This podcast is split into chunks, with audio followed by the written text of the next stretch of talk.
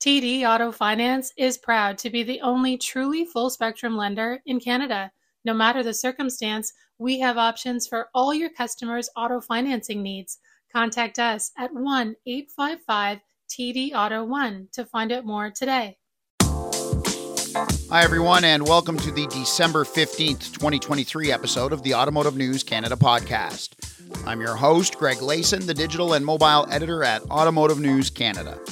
Our guest this week recently sat down with Automotive News Canada Toronto Bureau Chief David Kennedy to reflect on a trio of Stellantis sedans that surpassed expectations for years, generated huge profit margins for the automaker, built a number of cult followings, and were, in large part, designed by a Canadian. We'll hear all about how the Chrysler 300, Dodge Challenger, and Dodge Charger came to be, and since their production ends within the next few weeks, what's next? We'll get all of those answers and more in this abbreviated conversation between David and Chief Design Officer for the Chrysler, Dodge, Jeep, Ram, Maserati, and Fiat brands, Ralph Gilles, on this episode of the Automotive News Canada podcast. David began by asking Ralph how it feels to still see the Chrysler 300 rolling off the assembly line 20 years after its debut. Yeah, it's it's gratifying um, in, a, in a lot of ways. A lot of battles behind the car. Uh, a lot of our era, you know, the car, the company's transitioned. Yet it's a constant in our transition, right? We look back at, at all that we've been through as a company. Uh, very exciting changes, a lot of growth. Uh, there's still this uh, piece of us that's uh, that's here for you know, based on how people are preserving the cars, I see even the older, the original one, um, well maintained and celebrated. So people seem to love them, and it's not just the car. Uh, it's a part of their lives, a bit of a, it's iconic in, in many ways. So that that's really exciting. And I think that's a permanent thing. So just when did Ralph realize the car was going to be a hit? He explains when and how he came to that realization. Well, I think when we took it to clinic, you know, there had been uh, several cars in the running, and that, that design came from uh, a few fathers. There's a lot, always a, a lot of fathers. Uh, I took a shine to it. I really thought they were onto something in the, uh, the advanced studios. Uh, my head of design at the time, our, our leader, did not uh, like the car that much, but I really did. So I kept fighting for it, and and kind of uh, wanted to at least give it its chance in the clinic. And that's when we saw something different. Uh, the reactions were, were very different. It was not just talking about the style of vehicle, but it was emotive. People were talking about memories they had and positive things and Americana and everything but the car. Actually, it was all a lot of, it just stimulated a lot of thoughts and conversation. And then on top of that, it reignited a discussion about Chrysler that we hadn't heard in a long time. David then asked how much of the design is Ralph's how much comes from others in the design process, and how it all came together. Here's what he had to say. You know, I, I pride myself with taking things to production in, in terms of getting the, the, the theory of the car was established, um, you know, by Mr. Hubbock in the Advanced Studio, and and uh, at the time, um, uh, Freeman Thomas. Freeman Thomas was was in charge of our advanced studios. But as typical advanced, they kind of get the rough the rough idea in you know a big grill, uh, small windows. But the original theme was very very truncated, almost uh, cartoon like in its proportions. So our studio, I was uh, in charge of the rear drive studios, and we let's say corrected the proportions, made it more feasible, made it a real e sedan then gave it a little more uh, stance. That's one thing we really worked with engineering on to give those 20s room to breathe. I mean, that was one of the signature parts of the cars. When we, we knew at the time we launched with 18 inch wheels, but we designed it for 20s, uh, knowing that the community, the aftermarket community, would, would figure that out very quickly. And that's exactly what happened. And it became a canvas at that point. So uh, we kind of understyled the car on purpose. It was kind of, some people call it slab sided when it came out. It was kind of, but that was all, all on purpose because I, I always believe if you have a reductive design that's not overstyled, people see themselves in it. Yeah, that outsized grill, had very small windows, but the rest was very clean and that allowed the car to flex in personality uh, depending on the owner's uh, choosings or even buzz models or derivative models we ended up making later on. And like anything, there were challenges. Ralph talked about some of the toughest. Uh, funny things like the grill. We um, we wanted more grill than, than the engine needed um, for emotion. I, I remember growing the grill even bigger than what the advanced model was. Uh, then the size, the wheel size, because we didn't really need 20s for, for performance or brake packaging. It was purely design. But ironically, it was a dual exhaust. Um, engineering was trying, because the 300M, the car that preceded it, had a single uh, dual but single side exhaust. We wanted the, the duals to kind of really celebrate the Hemi engine at, at the time. Uh, it was first time we put the Hemi in a car uh, was was that particular uh, model at the time. Um, and believe it or not, the, the, the, budget of the program was right on the edge. So doing that was really tripping a lot of wires with engineering. But we finally, I just showed it to the CEO of the company at the time, Dr. Zetsche, and uh, they loved it. And so that battle was won by force, let's say. But in retrospect, it was the right thing to do at the time. So why was Brampton picked to assemble the 300? Ralph explained. Uh, it was a good, great plant. They had done our sedan before. The Eagle Premier came out of there. Um, they were very comfortable with the complexity, the, the challenge, of quality. So yeah, we had really good luck with it at the time. And I wasn't part of those decisions, but yeah. it kind of felt natural for it to be there. And David had to ask, did Ralph have any idea we'd still be talking about the 300 20 years after its debut? No, I can't. I, am not gonna.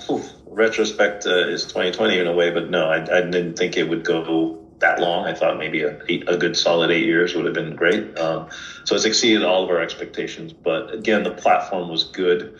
Uh, the fundamentals of the car great, great handling, uh, still contemporary even to this day. The performance numbers it puts down uh, are fantastic. The aerodynamics, the, the car is, is, let's say, as blocky as it may seem, has phenomenal aero. Uh, so it gets really good, you know, relatively good fuel economy for an E-segment car. So it's just, uh, it's really an all-around vehicle that does so many things right. The Chrysler 300 isn't the only car that will cease to be assembled in Brampton, Ontario at the end of this year. The Dodge Charger and Challenger are also ending their runs. Ralph was involved in those cars too. He explained how those came to be. So the, the before the, the, the Charger, there was the Magnum, and the Magnum uh, had to be discontinued to make room uh, for the Challenger. so, so Dodge, Dodge had to kind of choose because we couldn't handle all the cars at the same time. So, in our studio, we had looked at once we got the cars done, we got the first three cars finished. We started working on the Challenger as an idea. We took the wheelbase short did. We always wanted to do a muscle car, some kind of coupe, and then we kind of played around with the proportions, and it worked really well. It took a lot of fine tuning and once our, our management uh, saw the design, we, we threw that package over to our studio in California at the time. And they did a bang up job of what became the concept car. And uh, once the uh, public saw the Challenger concept, I'll never forget. I, I couldn't even believe it. You know, Mr. LaSorda at the time said, We're going to build this in less than two years. And we all fell off our chairs. Uh, and we actually did. We did in 22 months, which was a record. I mean, it still stand actually to this day as one of the quickest to production cars ever. Um, so they all, you know, they share a lot of uh, mechanicals, uh, which made the business case really solid. Um, lot in our in the backdating and updating is something the aftermarket's also figured out. You know, the, the chassis has been around a long time, uh, so the parts can be swapped, and people do a lot of neat things with the vehicles as they upgrade or, or kind of combine. Sometimes they even combine the face of the Charger on a Magnum, which is which is a very interesting uh, change to do. So very interesting. Every one of the models has found a fan or uh, some kind of, of, audience for it. When I go to Carlisle in, in uh, Pennsylvania, I could see it with my own two eyes. You know, the the people that are attracted to the, the, four different models over the years, they have a common thread, but they're very different people, and, and they celebrate the cars in different ways. The muscle cars haven't been completely overhauled over the years, but there have been subtle tweaks and upgrades, most of them inside. Ralph explains. The format hasn't changed. The basic proportions were, were pretty solid to start with. But we have spent a lot of time on the tech. Uh, the interiors were, were uh, vastly upgraded uh, during the journey of the vehicles. A lot was a touchscreen. Uh, it was one of the first cars to, to really take the touchscreen on and went even further. And then as we got better, we were we had a, a task force on interiors that I started uh, back in the day, and those cars all got brand new, beautiful interiors with soft materials, uh, aluminum stamped bezels. Uh, we tried to, you know, up our game on the, the seat, the quality, the, the stitching, and all that stuff. Um, and it did really help us, you know, move the needle on, on perceived, perceived quality, but actual quality. If you look at the, the transaction prices of the cars, are able to command a premium now with some of these, uh, the muscle cars, you know, transacting at astonishing, you know, being traded even after sale at second life. Uh, at really good values, which tells us there's something um, that's working there. So yeah, we spent a lot uh, a lot of energy on the interiors. Um, and then probably the Challenger enjoyed the most uh, variants uh, because it's just a fun canvas to play with. You know, we I can't tell you how many hoods we've done for that vehicle and fascias and wheels and and all kinds of uh, derivative models in terms of buzz models that have caught on and, and, really have their own again at their own uh, subculture that supports them and likes them. Ralph then praised the work on and advancement of the vehicle's powertrain. I'll give engineering a lot of credit. Let's not, you know, the engines have also progressed beautifully. You know, the the Hemi powertrains have, have gotten more and more powerful. Uh, started off at 345 horsepower, 425, 485, and then 700, and then 800, and now 1,000. I mean, just uh, an incredible uh, story when you, when you look at that as well. Ralph then explained how and why rear wheel drive came to be on those cars. Yeah, it wasn't obvious because the, the 300M was quite successful. You know, the previous generation Concorde and um, LHs, uh, they were very successful in their own right and very advanced vehicles. So some people in the company saw the rear drive as being retro, almost going backwards in technology. But we found out very quickly with the Hemi powertrains, um, front drive was was not able to manage uh, over 300 horsepower. It was quite difficult. Uh, so rear drive was, was almost necessary. And then even a transmission type that you can put behind. Uh, we knew the car was going to evolve in power. So the rear drive was a no brainer.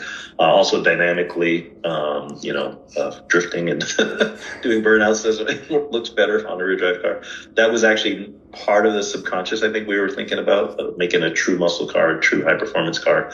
But at the same time, these were premiums and when you look at the premium E segment, they're all rear drive. You know, and then later on we introduced all-wheel drive uh, into the vehicle. Actually, all of them enjoyed uh, 300 as an all-wheel drive. Even even the Challenger has an all-wheel drive variant as the, as the Charger. Uh, so yeah, so we basically have, have sliced this things about as many ways as you can. we'll be right back after this short break. At TD Auto Finance, we recognize the importance of stability in a partner and pride ourselves in giving you the support you need to grow your business. As the only truly full spectrum lender in Canada, our specialized sales, credit, and funding teams and competitive programs give you the flexibility you need to support your customers in almost any circumstance. Contact us today at 1 855 TD Auto 1 to find out more about our six time JD Power award winning service, innovative products, or even how we can help you find a floor plan financing option that suits your business needs. Welcome back to the podcast where we're hearing from Ralph Gilles. So, with the 300 Charger and Challenger all but in the rear view mirror, what's Ralph's day to day look like today?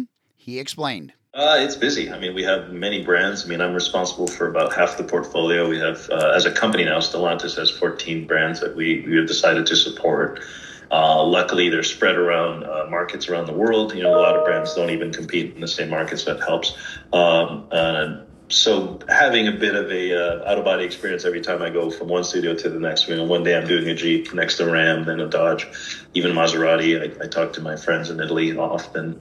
Um, so my day to day is that you know a lot of coordination, a lot of um, uh, I, I, call it uh, clearing the hedges in a way. You know, clearing the brush for the teams to operate properly.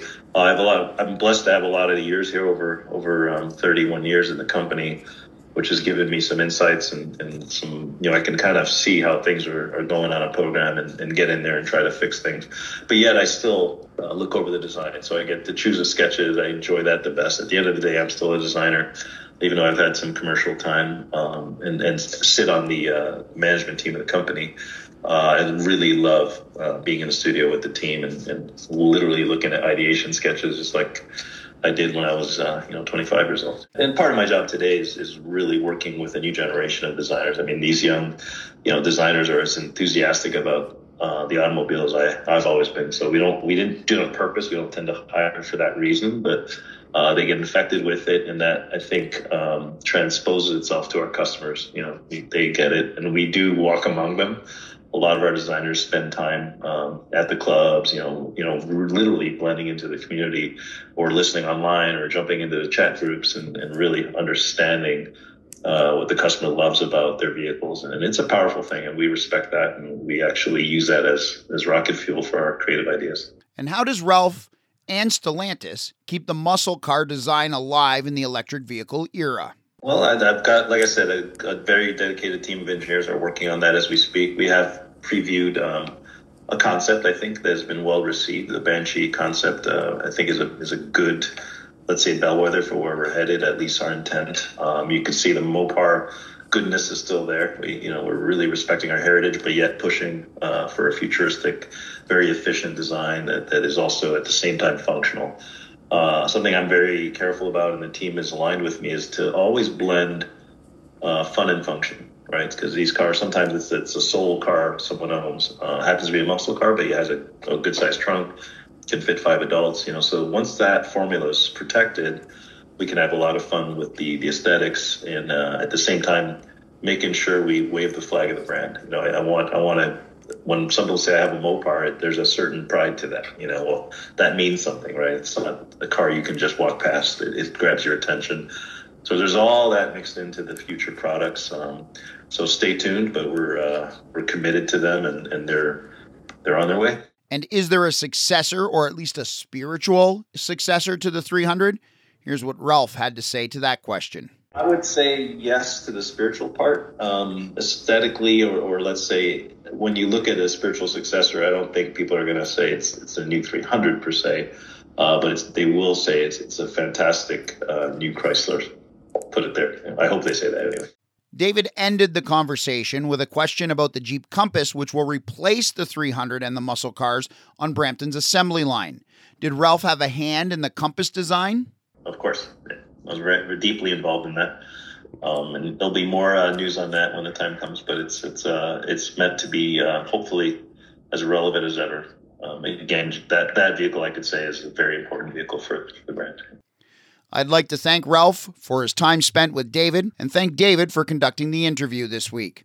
If you'd like to be a guest on the podcast, have a suggestion, or simply want to comment, email me at glayson at autonews.com.